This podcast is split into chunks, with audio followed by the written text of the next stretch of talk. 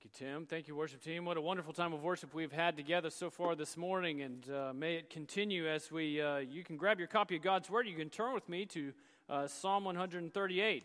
And uh, I'm happy to be up here. And again, my name is TJ Bennett. Sorry I didn't introduce myself before, but uh, I do carry what you might refer to as a, a bit of a glare. So uh, if you do need some ultraviolet protection that's not going to hurt my feelings, uh, I am well aware of how bald I actually am.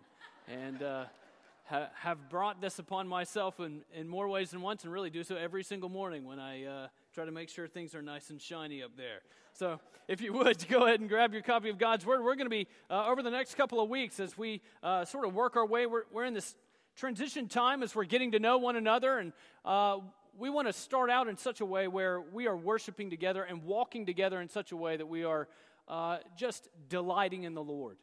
And one of the places where it's just so easy and really so familiar and so helpful to stir our hearts to delight in the Lord together is in the Psalms.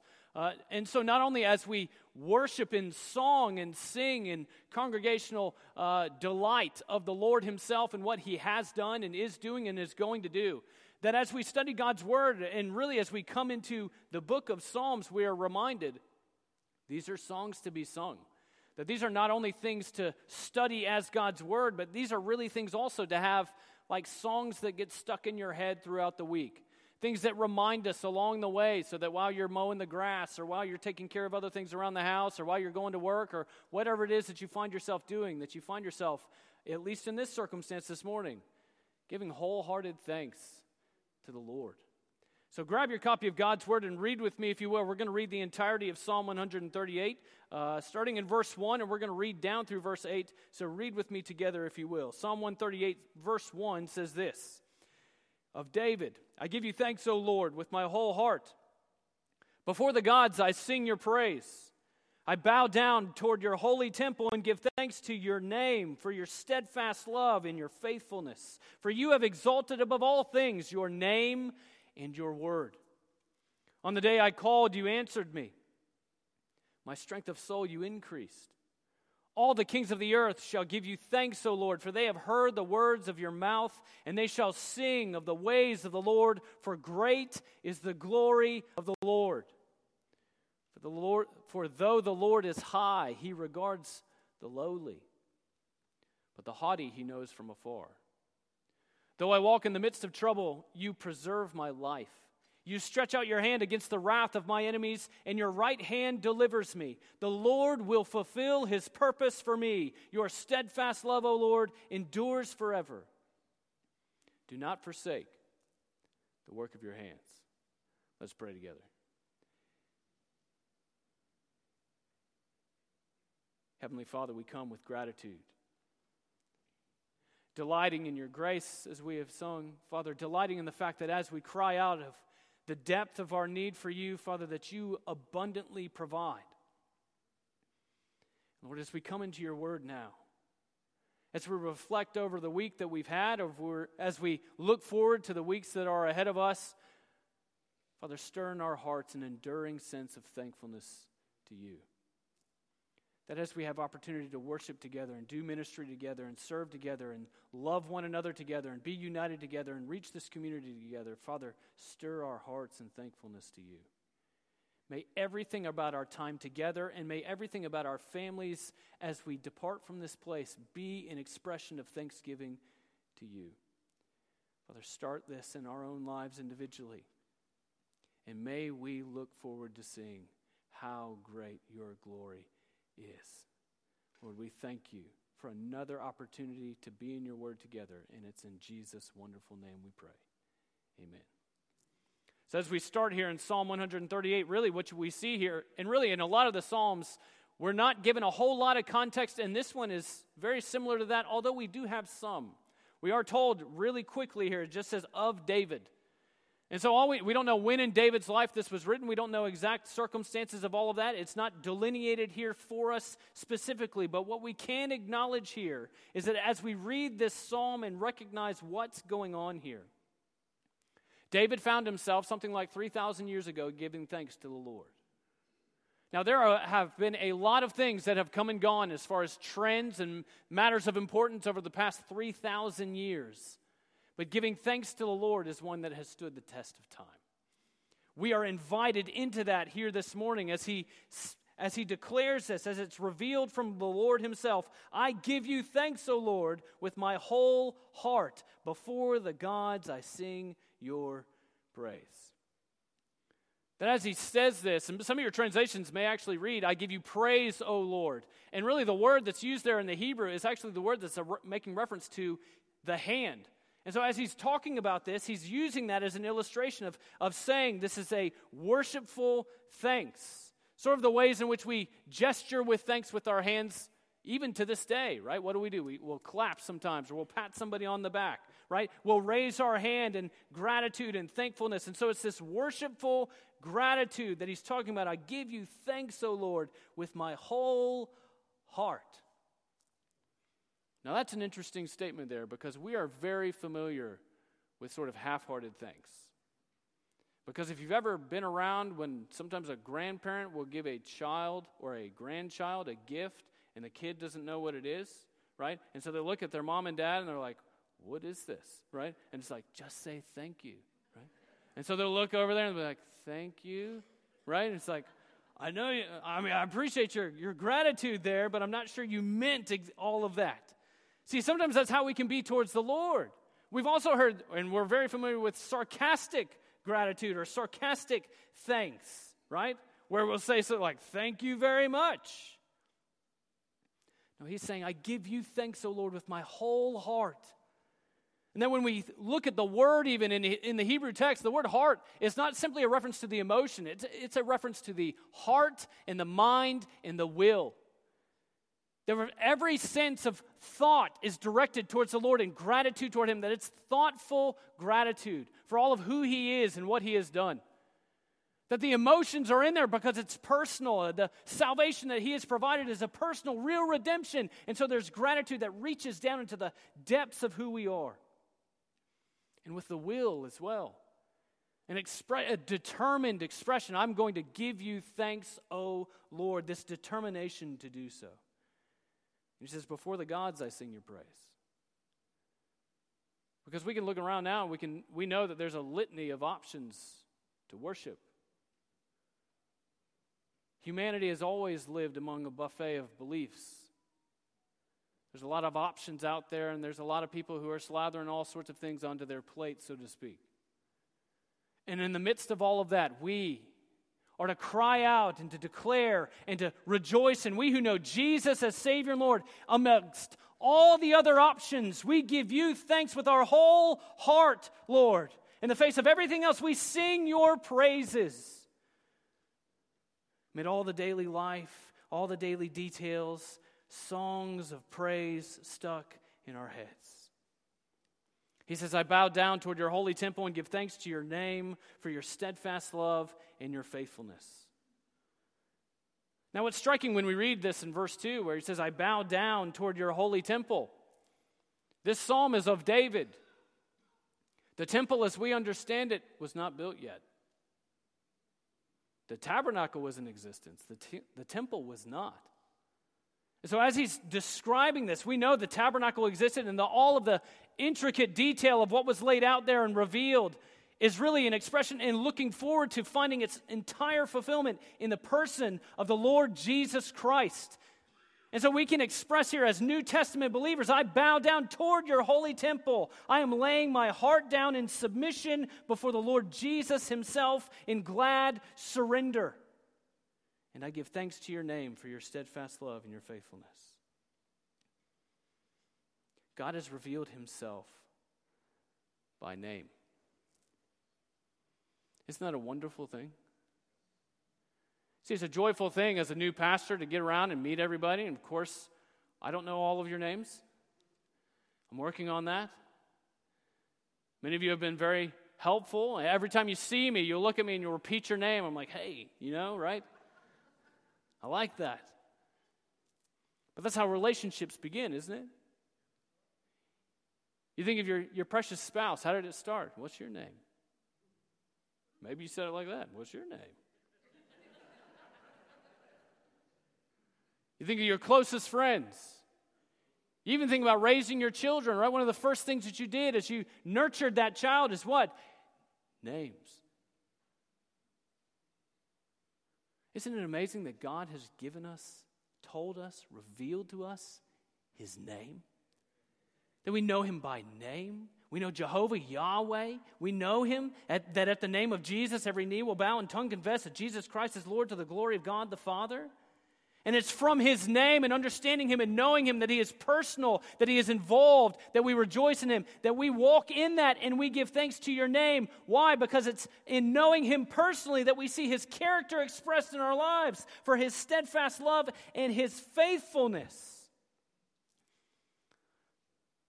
Now, what we can see as the text is being un- unraveled before us here is that we give wholehearted thanks to God because of his distinctive glory. Steadfast love is distinctive to him. Idols do not have that, do they? The litany of worship options that surround us do not love you. The images and statues do not love you. Money does not love you as much as you may invest your life in it. Pleasures of sin for a season do not love you even though you may try to get everything you can out of them. Addictions do not love you, even though they may consume your life. Jesus loves you. Steadfast love. His love endures. His love leads us right through salvation, where we recognize that we do not deserve Him, and yet, even still in love, Jesus went to the cross and died there for us. Gave His life as a ransom that as we repent of our sins and trust in Him, we are forgiven and saved by Him. But not only that, it's not one expression of love. That one expression of love leads into all manner of expressions of love. His steadfast love endures forever on and on and on throughout eternity it goes. And we can never overuse it. And thanks be to God, we never need somebody to call us about getting an extended warranty for it. His steadfast love endures forever. But not only his steadfast love, he also, look at the text, he says, and your faithfulness. Again, distinctive of his own glory that he never fails and he always keeps his promises and all of his holiness and his righteousness and his love and compassion and mercy. All those things are an expression of his covenant keeping, promise keeping, wonderful faithfulness is part of who he is. It's the reason we can trust him in all circumstances, no matter who we are or where we are. And even here, it's hard not to see that the most vivid display of steadfast love and faithfulness is displayed on the cross, was it not? All those promises I'm going to send the Redeemer, I'm going to send him to save you, I'm going to gather you to myself, I'm going to send the one who's going to die in your place, the suffering servant, uh, who's going to endure the full outpouring of the wrath of God against your sin. He's going to do it. And just as he promised, his love was displayed, and his love endures. He says, I bow down toward your holy temple. I give thanks to your name for your steadfast love and faithfulness, for you have exalted above all things your name and your word. Now, it's important in seeing this, we think in terms of even how we function on a daily basis. When we think somebody is exalted, then all of a sudden we start to listen to their opinion about certain things, right? That's why you turn on the news and you have a particular news channel that you're going to watch. I'm going to listen to the, this and I'm not going to listen to this. You turn on the radio, you're the same way. But here we have God saying, revealing to us, he's, he's David confessing to the Lord, You've exalted above all things, that the Lord sees this as of utmost importance. Your name and your word. Yahweh, the one who was and is and is to come, the Lord Jesus Christ, the, the one at whom there's salvation. In Him and in Him alone. There's no other name under heaven among men by which man can be saved. But Jesus provides sure salvation. He says, You've exalted your name. He is knowable. Now, isn't that reason enough for us to give wholehearted thanks? We can know Him personally, that He's involved in our lives. And that not only is He involved as we recognize His name and the person of who He is, but He also says, In your word, you've exalted your word. And I wonder as we read this, do our lives reflect that we exalt what God has exalted? Do our lives reflect that we've exalted the name of Jesus above everything else and that we've exalted his word above everything else? Among all the competing voices that we've listened to this week, does his voice hold the most prominence? Has his word had the most sway in our lives? Are we reading it? Are we feasting on it? Are we coming before it like it's daily bread? Are we recognizing even as we live as families and as we live as individuals and you're going to work and you're uh, talking to your neighbors and everything else, that His word is not only meant to be known but also proclaimed? If faith comes by hearing and hearing by the word of Christ. And then He speaks not only to save, but He also speaks to encourage, He speaks to guide, He speaks to lead us, He speaks to show us who He is. There's so many places in Scripture we could go to see this. You think of 2 Corinthians chapter 1, verse 3. Blessed be the God of all comfort who comforts us in all of our affliction, so that we may comfort those who are in any affliction with the comfort with which we are comforted by God. What's he doing? He's displaying his character in our own lives, not only so that we would learn and grow and enjoy knowing him, but that we could also turn around and see that God is worked that out in us that we would provide the same comfort to somebody else. Look at how wonderful His Word is. He speaks to show us who He is, He speaks that we would know, that we would give thanks to Him, wholehearted thanks for His distinctive glory. He says, On the day that I called, you answered me. My strength of soul, you increased. He answers the phone. When was the last time you had to call customer service, right? And you were sitting there on the phone and somebody, a human being, finally picked up the line? What was the first thing you, that you said? It was probably something like, oh, thank God. Right? A person. You speak. We get so excited about it.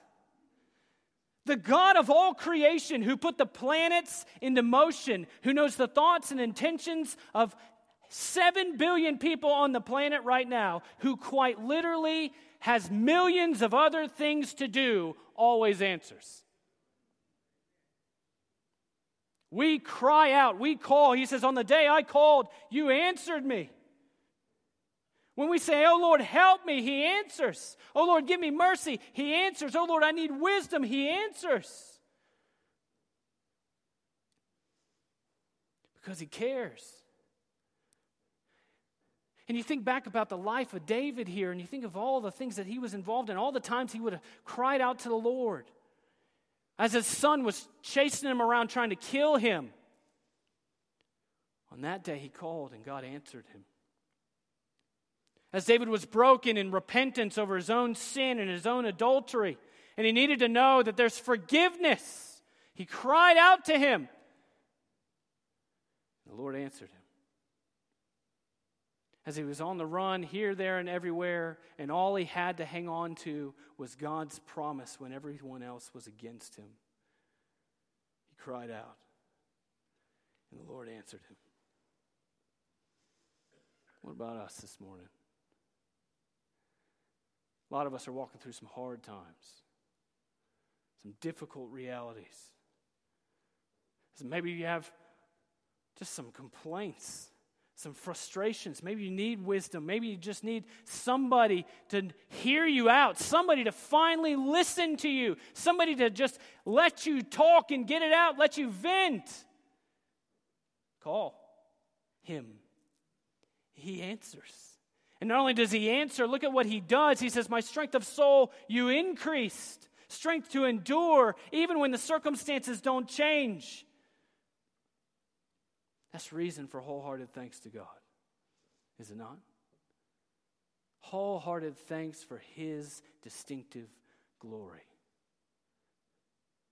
But not only that, but we see how this transitions into us looking forward. And so our wholehearted thanks to God leads us to look forward with hope. He says in verse 4 All the kings of the earth shall give you thanks, O Lord, for they have heard the words of your mouth, and they shall sing of the ways of the Lord, for great is the glory of the Lord. He says, All the kings shall give you thanks, O Lord. Now, this is not a declaration that all the kings of the earth were, were going to be saved. That's not what he's saying here. And in fact, when you look at the, at the Hebrew text, a better translation, even for that word for, right there in the middle of verse 4, would actually be when. That's the idea behind what's being expressed here. All the kings of the earth shall give you thanks, O Lord, when they have heard the words of your mouth. That as the news advances, hearts and lives are transformed. Even the proudest are humbled by God's word when they hear the words of the mouth of the Lord. Now, how do you hear the words of the mouth of the Lord? Well, somebody's got to say it, right? How are your children going to hear the words of the mouth of the Lord? I'm glad to tell them. But they're going to listen to you before they'll listen to me. What about your neighbors and the people that God has placed you around in your work life and in your amongst your friends and amongst all those that you interact with even though you may not know them, maybe you see them on a regular basis. Why? That they may hear from you the words of the mouth of the Lord. And the idea here is that if the kings of the earth shall give you thanks when they hear the words of the mouth of the Lord, if God's going to humble kings by his word, then he can humble anybody, can he? That's our God. That's how mighty he is. That's how good he is. That's how powerful he is. His word pierces the darkness. Maybe you're here and you're, you're curious. Maybe you're, you're, you know, sort of have your toe dipped into the church thing for a, the first time in a long time.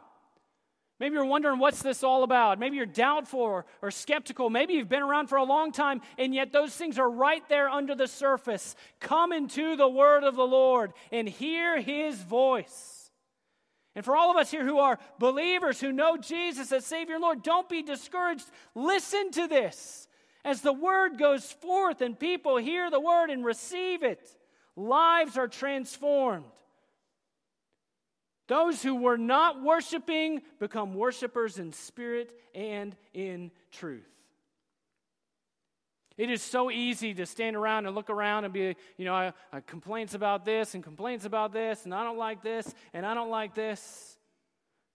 But th- we ought to have thanks and gratitude to Him who redeems and makes things that are wrong right. And the way it's going to start is by the advance of His Word.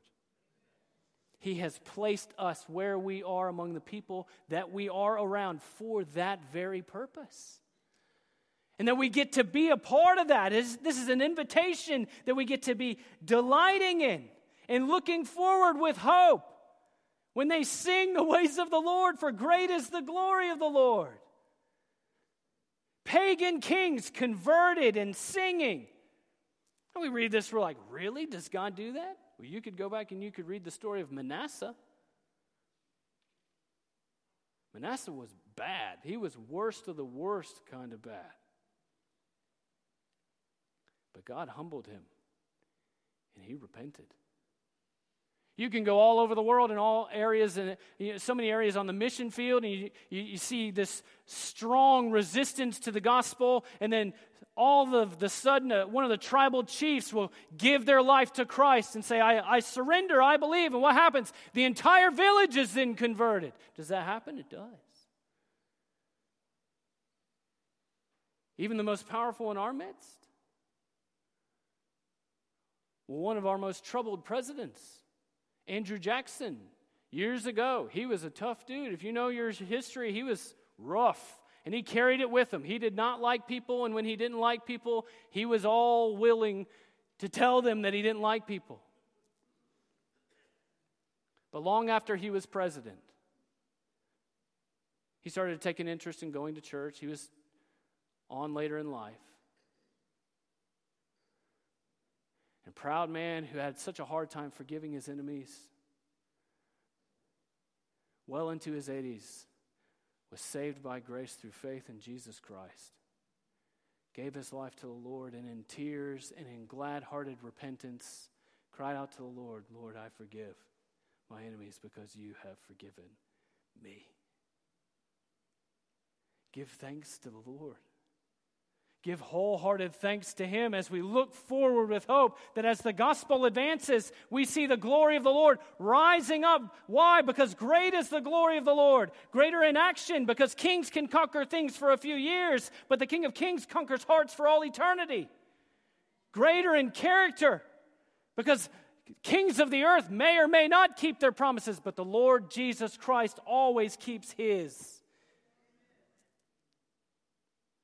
Why else should we look forward with hope? Well, look at verse 6. He says, For though the Lord is high, he regards the lowly, but the haughty he knows from afar.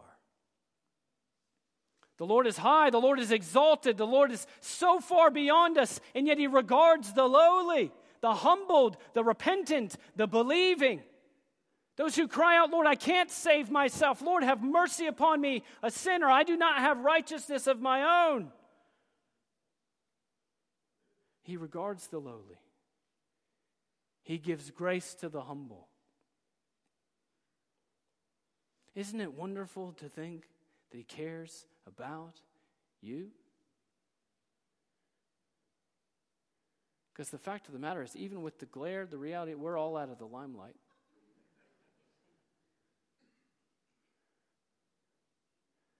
We're just normal people living normal lives. We got families, we got jobs, we got kids, we got bills, we got meals. We have life. And He cares.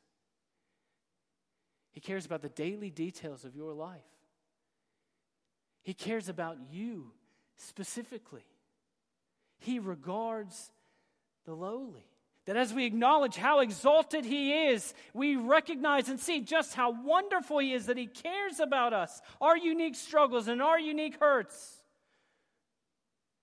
He says, But the haughty, He knows from afar. He still knows all about them. He just does not draw them close in fellowship with Himself.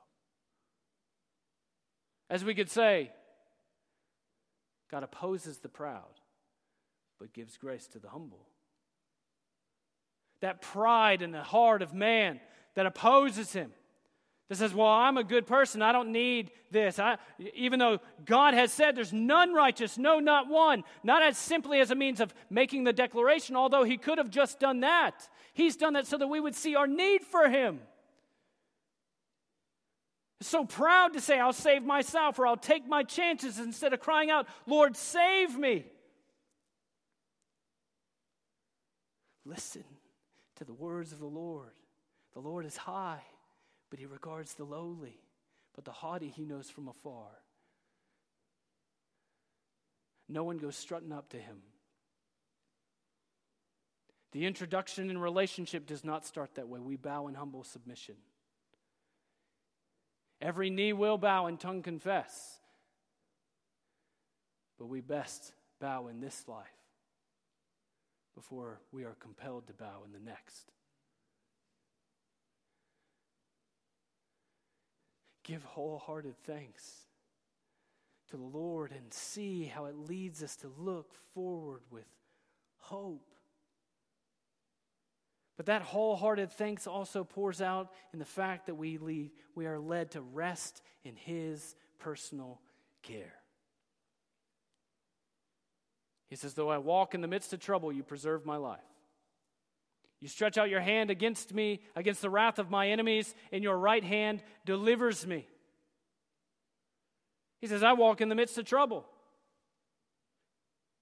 That's his experience, that's his life. That's all of us, isn't it? Sometimes trouble finds us, sometimes we find trouble. We find ourselves walking in the midst of it, in the, in the midst of all of that. By His grace, what does He do? He says, You preserve my life. Now, I'm not always one who alliterates everything. Maybe that doesn't make me the best Baptist in the world. I don't know. But I don't alliterate all the time. But it's plainly seen here in the text. We see how God not only displays his personal care in his preservation, in his protection, in his purpose, and we also see that it's perpetual. He says, God preserves my life. You look around your house, you preserve what matters, don't you? All the stuff that you have in your house, and we recognize we just moved, so all the stuff that we have in our house is there on purpose, right? It may be in a box, and it may be in a box for the next 10 years. I don't know. But it's there on purpose. We kept it. The stuff that you've got in your house, you kept it. The reason you're still driving your car is you kept it. Those relationships that you have with people, you've preserved those because they matter to you, right?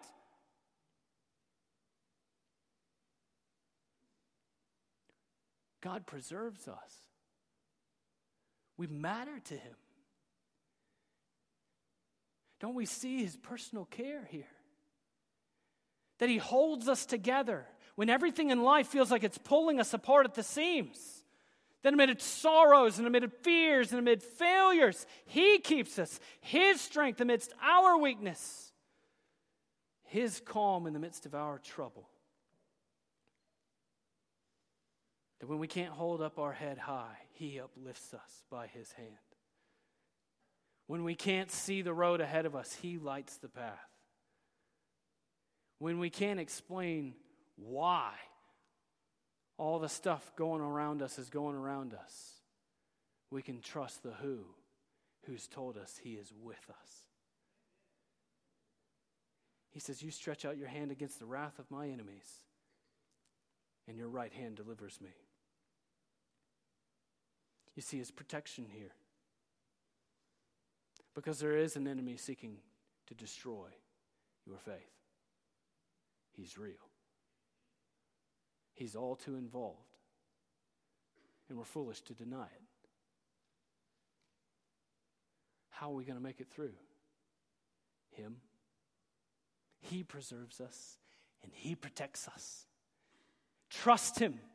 Walk with him in faith and trust him. And his right hand delivers me the, the right hand of his might and his care and his hope and his love. And you can see it almost like a, a father wrapping his arms around his children, saying, You are mine. And he's holding us fast and pushing everyone else away. Resting in his care is reason for thankfulness to him. But his personal care also involves our purpose. He says, The Lord will fulfill his purpose for me. Your steadfast love, O Lord, endures forever. He's not done yet. Isn't that wonderful news? He's not done yet. The reason you're here today is because he's not done with you yet. Now, maybe you acknowledged that when you looked in the mirror this morning. I don't really know. Like, you can't be done with this although sometimes it feels that way. He's not done. He says, The Lord will fulfill his purpose for me. Nothing can stop him. No enemy, no threat, no trouble. He gives purpose amidst all of that. And so, uh, in all the hard circumstances and all the, the suffering and the, the, the trouble and the fear and the tears and the crying and the weeping, He's at work in all that, teaching us and guiding us and growing us and sanctifying us. No matter the moment, trust Him who's like a master artist, taking what looks like a mess and turning it into a wonderful masterpiece that declares His glory. You mean there's purpose for the pain that you're going through right now? Yes, there's purpose. You mean there's purpose for the, the sickness that you may be walking through? Yes. In the grief and in the sorrow? Yes. God is working in you and He's going to display His glory in you as you trust Him and you will see it and have opportunity to declare His praise for it. He will fulfill His purpose for me. How can we be so sure? He says, Your steadfast love, O Lord, endures forever. He is that good. His love endures all of the brokenness and all of the tears. His love endures all the doubts of his care and all the doubts of his love. Give thanks for him because he endures forever. His love right there with us. Maybe we don't see it in the moment. Maybe it'll take you decades later looking back. And then all of a sudden you'll be amazed. He was there all along. His steadfast love was with me, carrying me. He's the best no matter what. And we send our kids out with no matter what's all the time, don't we? No matter what they tell you at school, just remember mommy and daddy love you, right? Maybe you have to go out of town for work, and no matter what, I love you, baby. Love you too. We love these no matter what guarantees, right? No matter what else happens. No matter what, your steadfast love, O Lord, endures forever. Give thanks to Him for it. No matter what, His love endures. It has endured all of our sin and all of our rebellion. It has endured all the sin that was even inflicted upon you by somebody else. His love endures forever, even though you may not see it yet, even though you may not have experienced it yet. His love endures forever. So do not forsake the work of your hands. Wholehearted thanks leads to resting in His care. His preservation, His protection, His purpose, and it is perpetual. Do not forsake the work of your hands. He's made us, He's formed us intricately together in our mother's womb. You can actually read the next psalm and read that in Psalm 139. He made us with all of our personalities and all of our quirks, all the little details about who we are and how we are, all the things that our you know spouses love about us and all the things that our spouses are like that's for my sanctification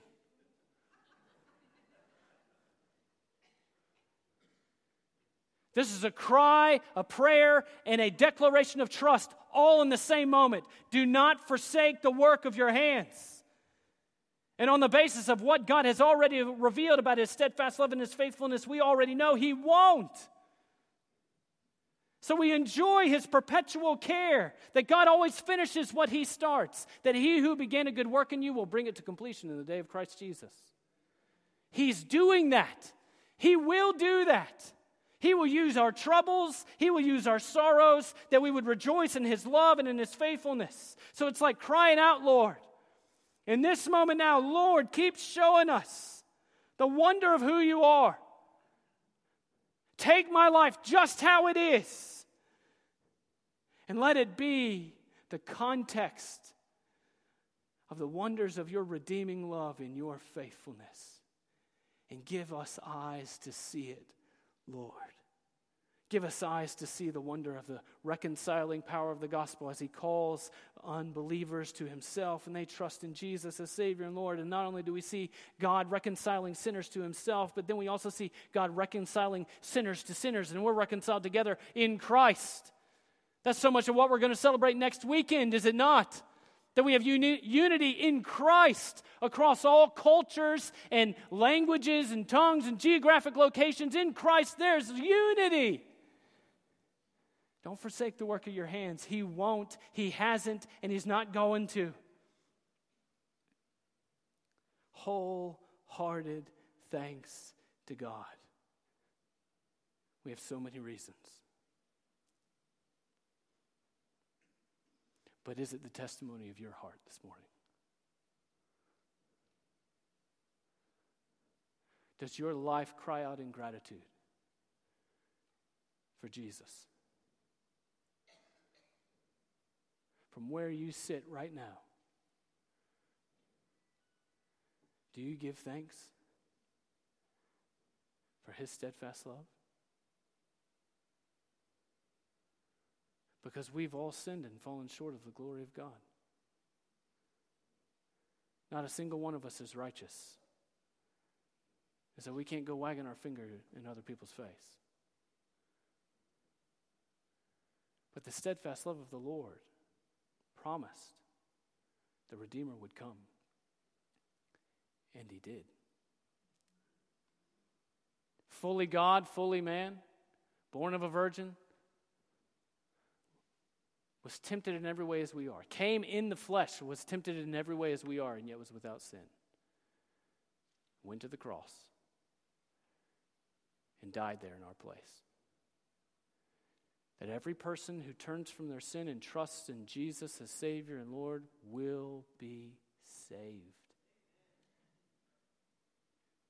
When you look at the cross and you say, that's the expression of steadfast love, that God demonstrates his own love for us in this that while we were yet sinners, Christ died for us, endured the full outpouring of the wrath of God against our sin, died, and then three days later rose in victory. Does your heart give thanks for that? In the midst of whatever circumstance you find yourself in this morning, is that the testimony of your heart in life? Because if it's not, today is a good day to start. Today is an opportunity. Today is another day of mercy as it's described in 2 Peter. It's another opportunity to repent and believe and to trust Him, and that your life would turn into a song, an expression of praise to Him. Trust Him today if you never have before. And for every person in here who is a believer, when we walk out of these doors, into whatever circumstances we walk right back into.